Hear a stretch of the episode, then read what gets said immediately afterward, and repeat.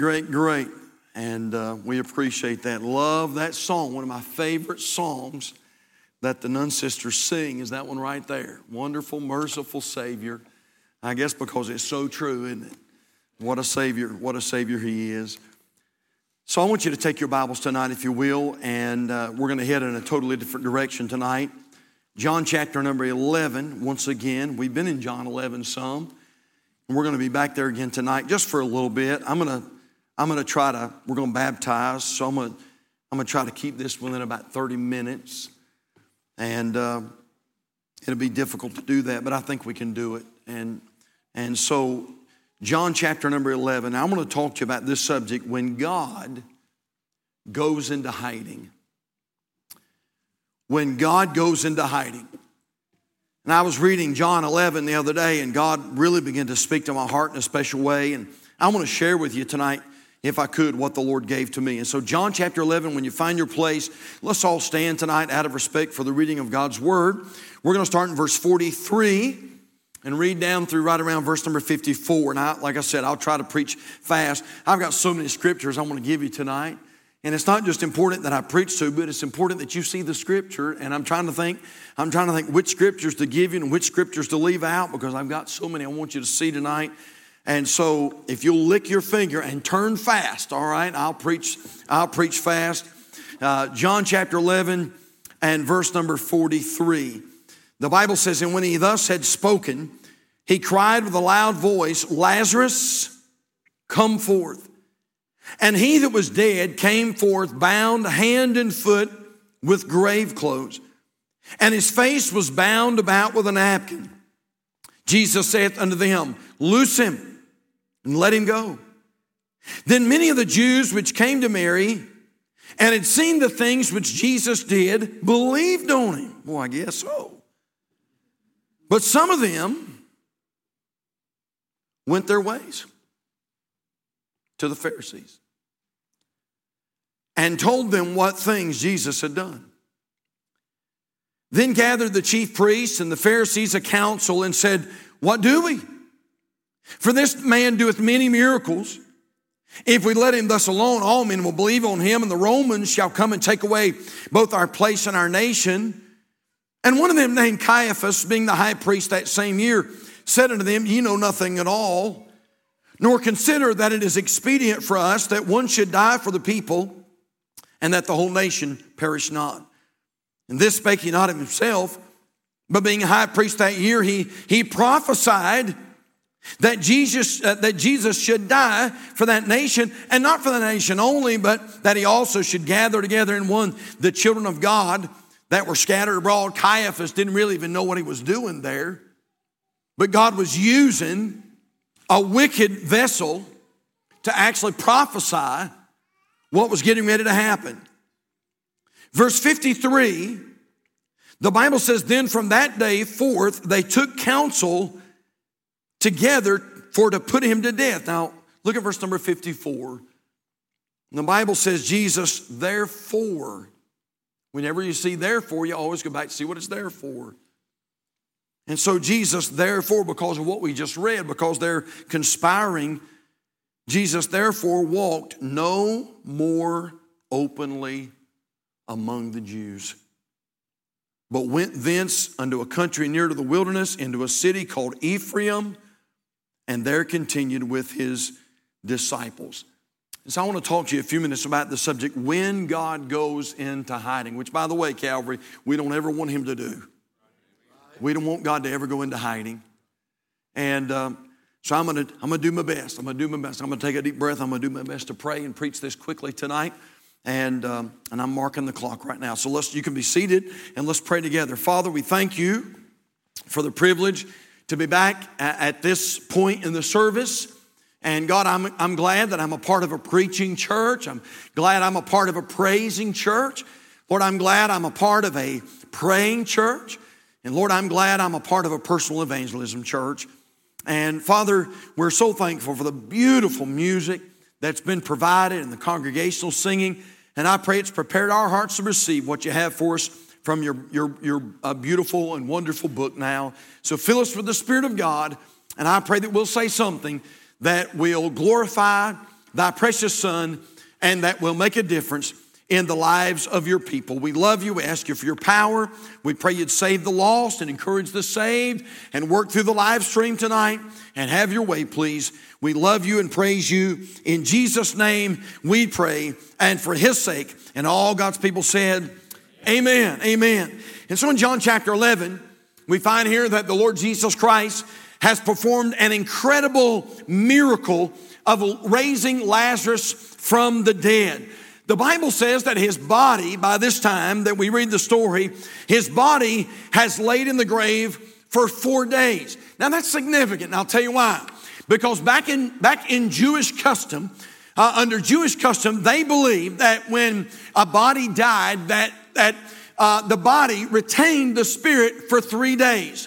And after 3 days, that the body would discharge the spirit and the spirit would go to the afterlife.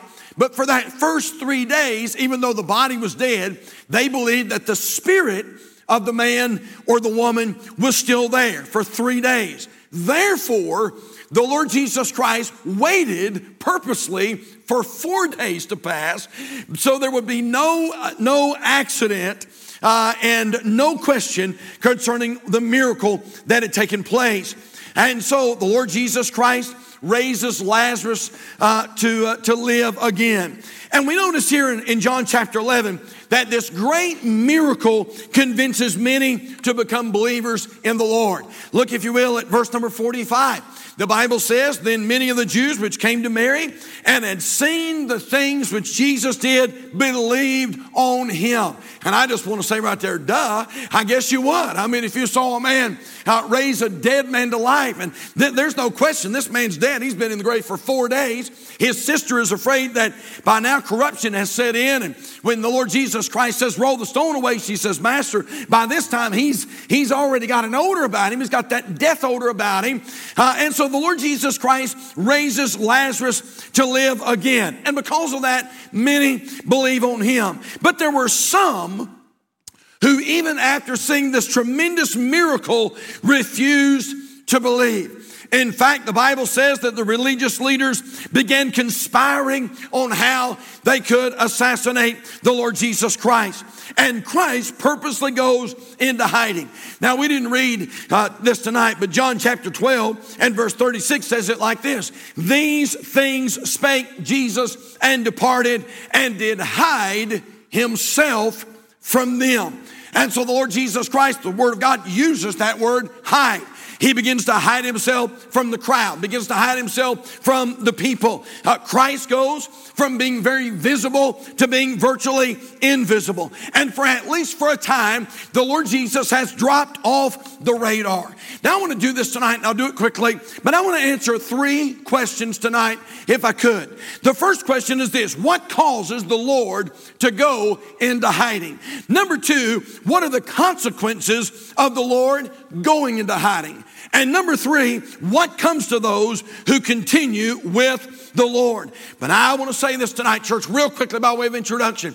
I want you to understand that what I'm preaching about tonight can happen in your life if you're not careful. Now, again, hold your place, put your ribbon or your bookmark or something at John 11, because we're coming right back there in just a moment. But I want you to turn over to the book of Proverbs tonight, Proverbs chapter number 1. Proverbs chapter 1, and I want to show you, real quickly, I want to show you that what I'm preaching about tonight can happen in the life of an individual. It surely can.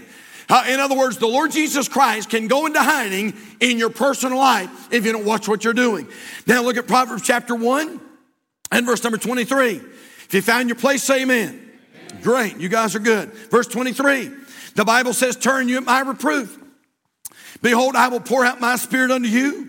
I will make known my words unto you, because I have called and ye refused. I have stretched out my hand and no man regarded. But ye have set at naught all my counsel, and with none of my reproof. God said, I also will laugh at your calamity. I will mock when your fear cometh. When your fear cometh as desolation, and your destruction cometh as a whirlwind.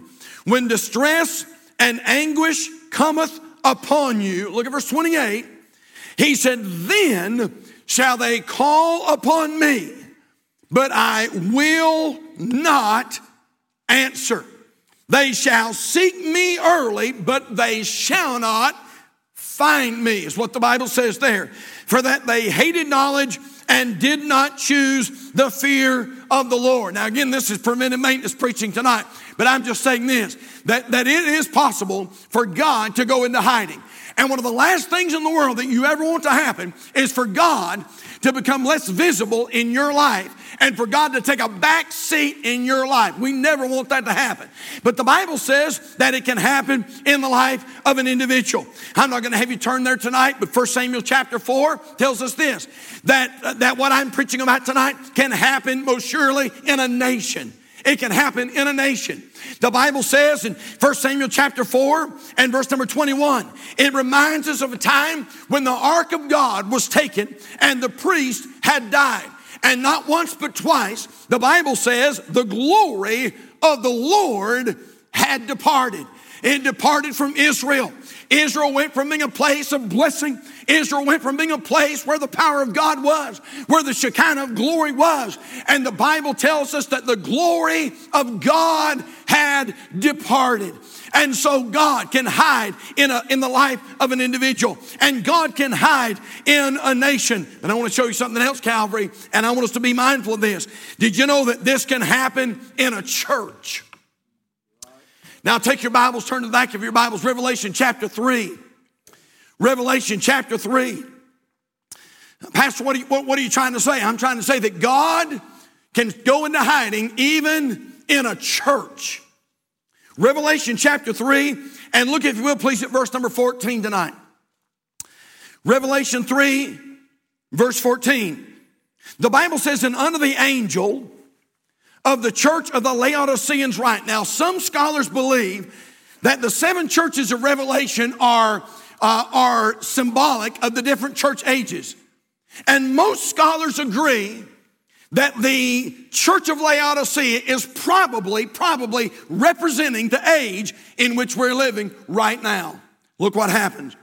And unto the angel of the church of Laodiceans write, these things saith the Amen, the faithful and true witness, the beginning of the creation of God. I know thy works, that thou art neither cold nor hot. I would, God said, I would that thou art cold or hot. And so then, because thou art lukewarm and neither cold nor hot, I will spew thee out of my mouth. Because thou sayest, I am rich and increased with goods and have need of nothing, and knowest not that thou art wretched, miserable, and poor, and blind, and naked. I counsel thee to buy of me gold tried in the fire, that thou mayest be rich, and white raiment, that thou mayest be clothed, and that the shame of thy nakedness do not appear. And anoint thine eyes with thy salve, that thou mayest see. As many as I love, I rebuke and chasten. And listen to what he says to the church. Be zealous, therefore, and repent. Look at verse 20. And Jesus said, behold, I stand at the door and knock. If any man hear my voice and open the door, I will come into him and will sup with him and he with me. Now, we use that a lot of times with salvation, and I've done that. And I don't think that you're doing any damage to the scripture necessarily, but I want you to understand something tonight, that verse in its context is not referring to salvation. That verse in its context is talking to the church.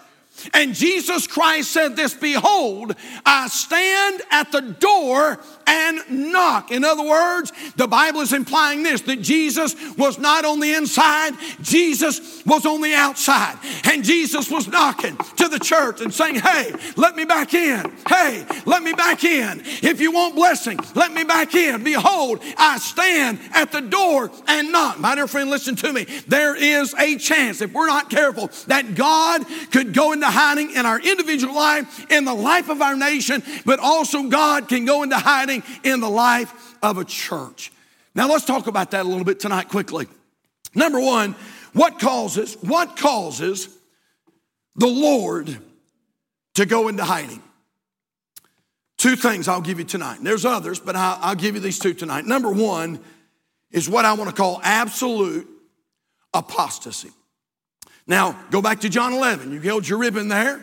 Go back to John 11 quickly and look at verse number 44. John 11 and verse number 44. And the Bible says, and he that was dead came forth, bound hand and foot with great clothes, and his face was bound about with a napkin. Jesus saith unto them, loose him, and let him go. In verse 45, then many of the Jews which came to Mary and had seen the things which Jesus did believed on him. Verse 46, but some of them went their ways to the Pharisees and told them what things Jesus had done. You know what the Bible's telling us there, church? That many believed on Christ after seeing this miracle. But evidently, there were quite a few who did not. They saw this great miracle transpire. They saw a man that was clearly dead. There was no question. There was no guesswork. And the Son of God raised him to life again. And many said, oh, this is him. This is the Messiah. This is the Savior. And they believed on him. But there were some who, after seeing this great miracle, still refused to believe and serve the living God. Hey, Calvary, it is no wonder tonight that God has went into hiding, at least in some respects, in America. Because for years and years and years, we've saw miracle after miracle after miracle after miracle, and God has shed his grace on this great nation. Oh, I want to tell you what, we're living in a blessed nation tonight. I'm telling you, listen, if you don't believe me, you go travel abroad. I'm telling you, there's no place like America.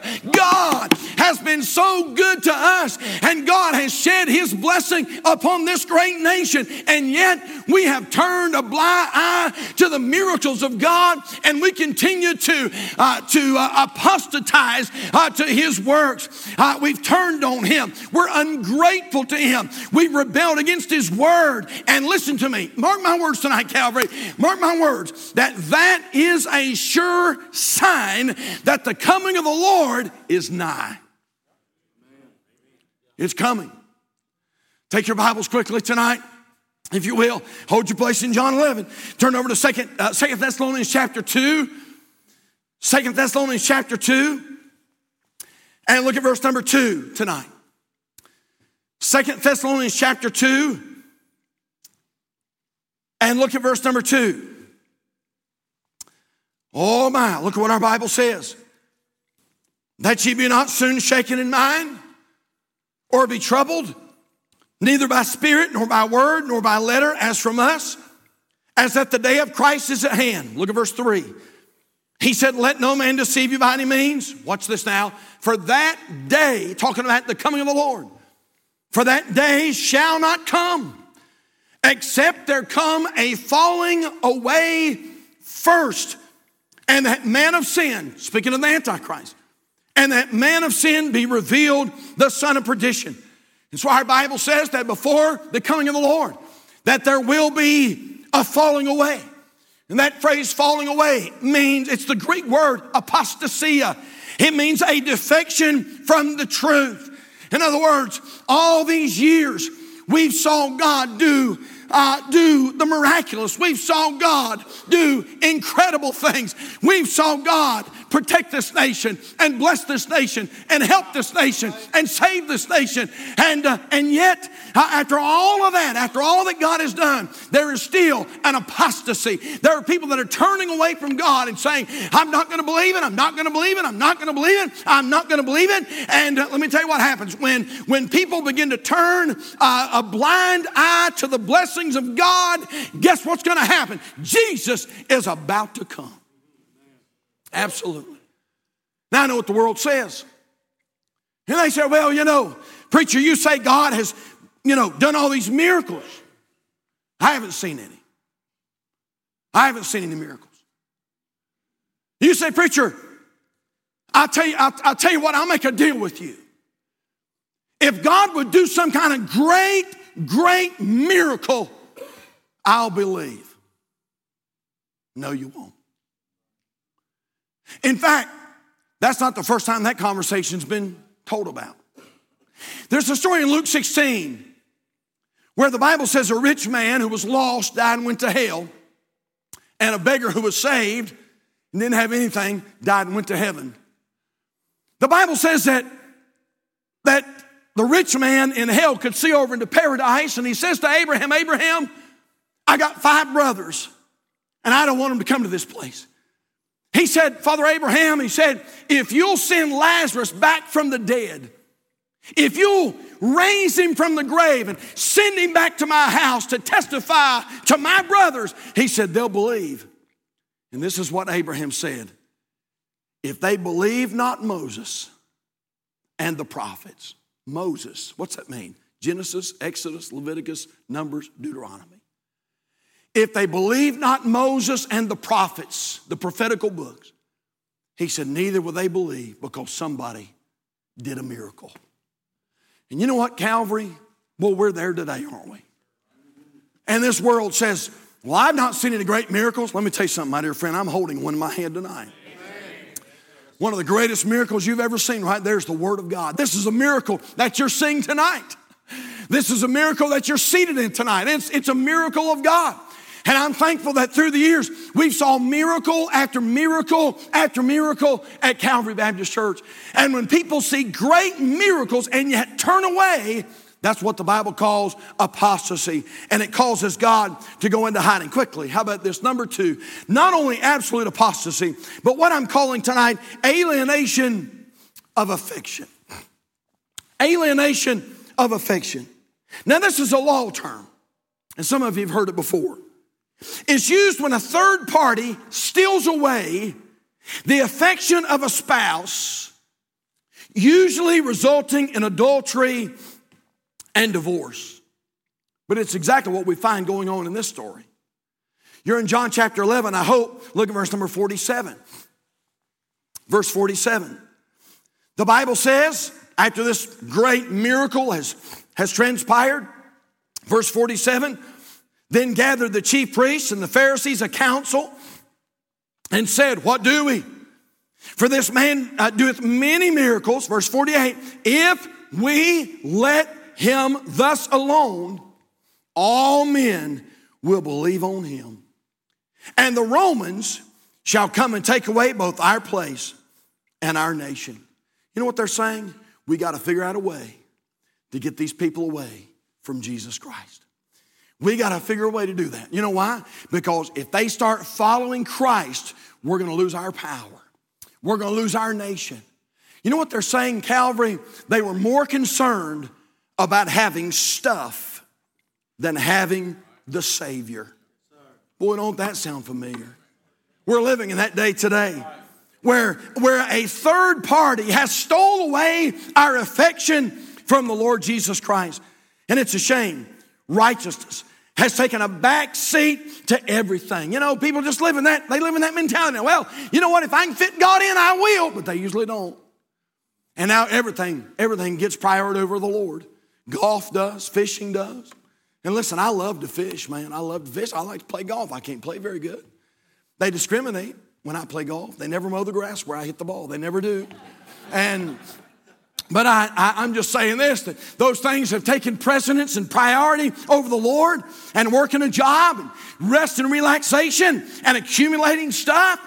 And we're at that point in America where God is just no longer a big deal because we're so affectionate of other things. According to Gallup polling, in the 1940s, 76% of people at least claimed to be a member of a church or a synagogue. In 2018, only 50% claim any type of church membership. In 1990, 20.4% of Americans attended church on a given weekend. In 2000, that number went down to 18.7. In 2005, it went down to 17.5. In 2010, it declined to 16.2. And in 2020, it went down to 14.4%. And by 2050, it's estimated that only about 10% of all Americans will darken the door of a church. You say, wow, what's going on, preacher? We've become affectionate with everything except God. We've let everything else take the place of the Lord. And now church is no big deal and the Bible's no big deal. And when that happens, God goes into hiding. I told you I was going to try to be quick tonight. Number two, I want to answer this question. What are the consequences of the Lord going into hiding? Well, and this is the answer to that. Supernatural loneliness. Supernatural loneliness. Did you know tonight, Calvary, did you know one of the worst things about hell will not be fire? Now, I believe personally, according to the Word of God, I believe hell's going to have fire. I believe it's going to be a place of darkness. It's going to be a place of torment. It's going to be a place where demonic spirits are and the devil's going to be. But the worst thing about hell will not be fire. The worst thing about hell will be this. There'll be no presence of God. Supernatural loneliness. And I want to tell us tonight that it is a sad, sad day when we call on the Lord and he's nowhere to be found. I've got two scriptures. I'll just give you one. Would you turn over to 1 Samuel chapter 28? 1 Samuel chapter 28 in your Bibles. And look at verse number 4. We read of a Bible character by the name of Saul, King Saul. And Saul has rebelled against the will of the Lord, and he's not carried out what God told him to do. And Saul has rebelled against God, and he's become very callous to the ways of the Lord. Notice, if you will, 1 Samuel chapter 28 and verse number 4. The Bible says, and the Philistines gathered themselves together and came and pitched in Shunem, and Saul gathered all Israel together, and they pitched in Gilboa. Now look at the next verse. And when Saul saw the host of the Philistines, he was afraid, and his heart greatly trembled. In verse 6. And when Saul inquired of the Lord answered him not, neither by dreams, nor by Urim, nor by prophets, man. Now, we're about done. Honestly, this message is about done.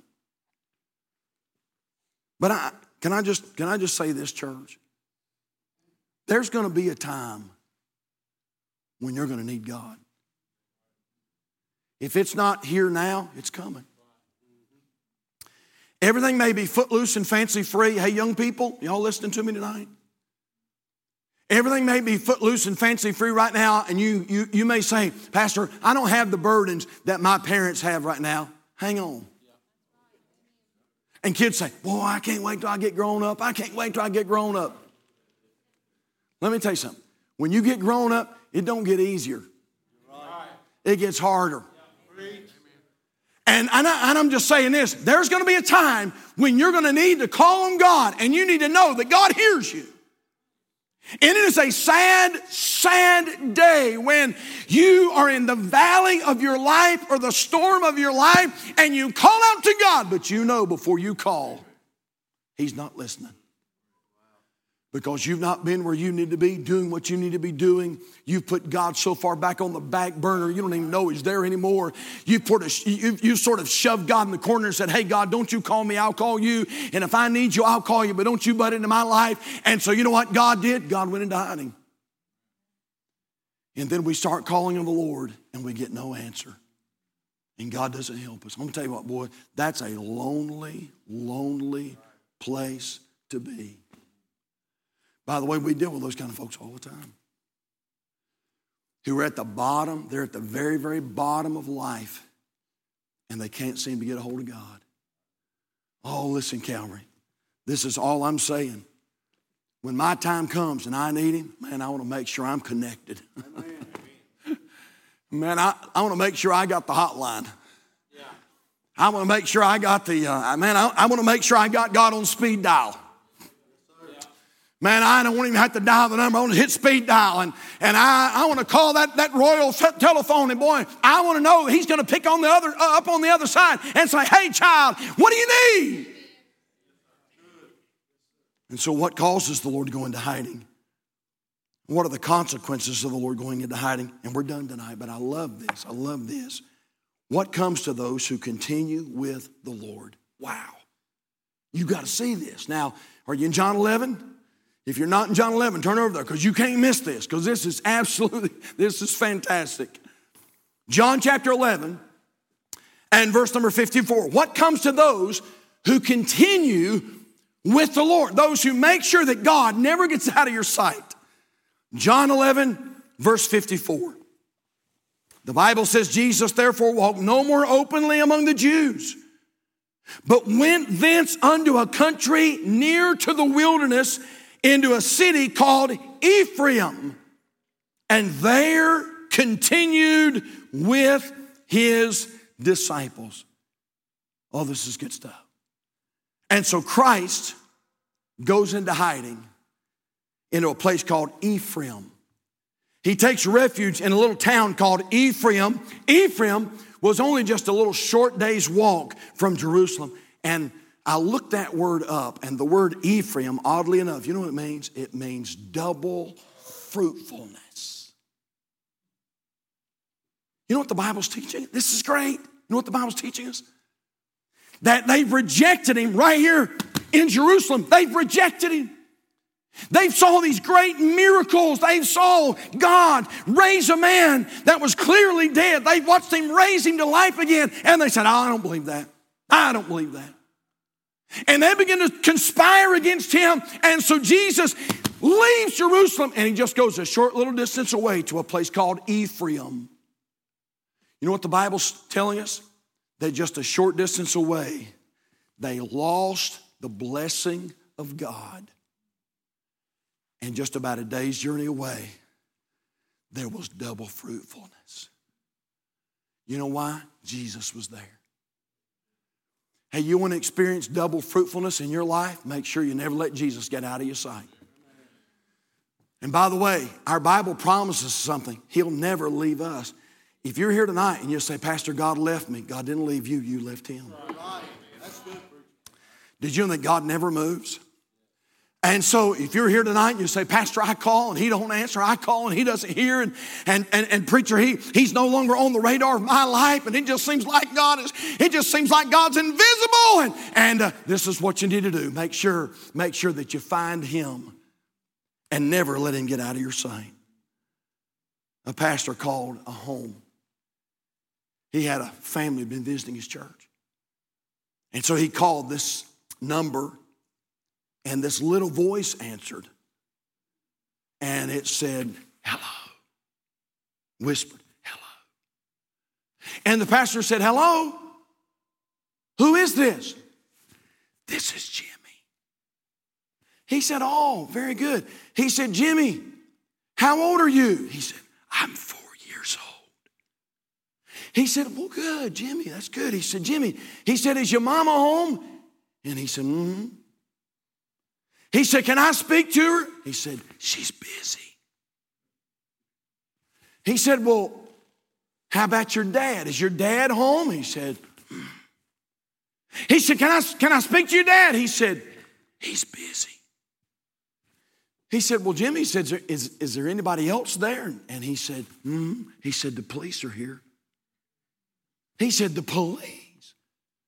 He said, well, can I speak to one of the policemen? He said, he's busy. And he said, well, Jimmy, he said, is anybody else there? He said, mm. He said, a fireman's here. He said, a fireman? He said, can I speak to one of the firemen? He said, he's busy.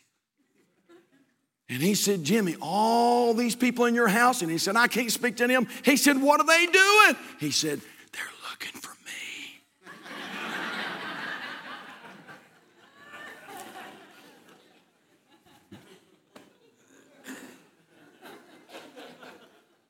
Jimmy was hiding out.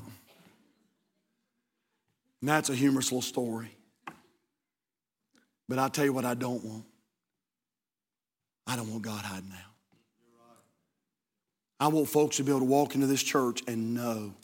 I love it. I love this. And I'm not just telling you this. I'm telling you what people have told me. I've heard this numerous times, but I've heard it just in the last few days. Somebody said, Pastor, I came to the church the other day. Nobody was there. I came to the church and said, as soon as I came onto the property, I could feel the presence of God.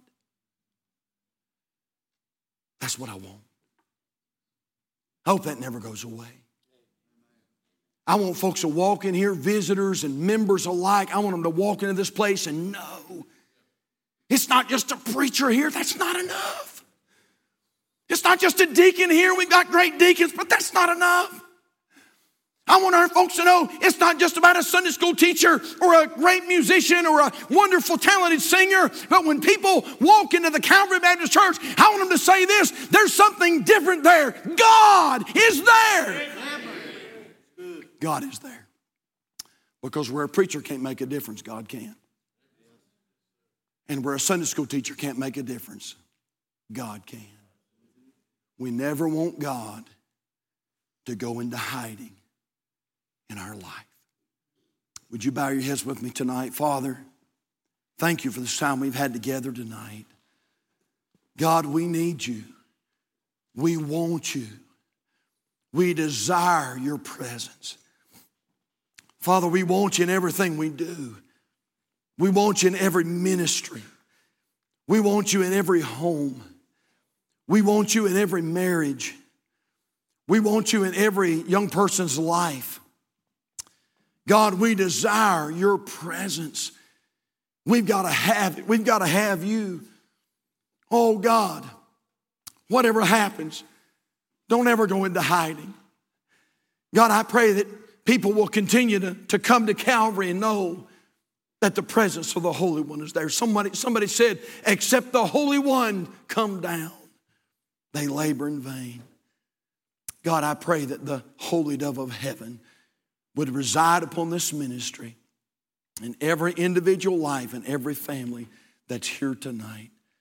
Lord, I pray that you'll bless in this invitation and speak to hearts. I don't know this is the case, but it could be there's somebody here tonight and they feel like God is 10 million miles away from them. Lord, somehow the Lord has evaporated from their life. Maybe there was a time when things were sweet and they had sweet communion with Jesus, but something's happened and they've lost that communion. Father, tonight, I pray they'd come to this altar and say, oh God, I want you in my life again. I need you in my home again. God, I need your presence. I need your communing with me tonight. And our heads are bowed, our eyes are closed. Just a few questions. How many here tonight would say, Pastor, if I died tonight, I know beyond a shadow of a doubt that I am born again and I'm on my way to heaven? If you can honestly say that, would you just slip your hand up very quietly and you can take it right back down again. That's a blessing. Thank you so much. I wouldn't dare embarrass you for anything in the world. But I wonder if there might be one here tonight would say, Pastor, I couldn't raise my hand. I want to raise my hand. But I'm not sure if I died that I would open my eyes in heaven. I don't know for sure that Christ is my Savior. And I care enough to slip up my hand tonight and let you pray for me. I won't come back and try to drag you down the aisle, but I do want to pray for you. I think we could all agree we all need prayer. And you're here tonight, you say, Pastor, I don't know that I know that I know that I'm going to heaven when I die. Would you pray for me? And right now, you'd slip your hand up, just raise it up and let me pray for you. Pray for you. God bless you. God bless you. God bless you. I'm going to ask our personal workers to very quietly make their way to the front if they would. If you're here tonight and you say, Pastor, I am not saved. Oh, I've got some great news. Tonight's a great night to get there. I've got some other great news. He'll meet you.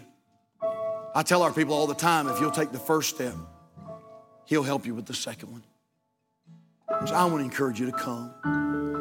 I'm telling you, folks, there's nothing like serving Christ. There's nothing that compares to it.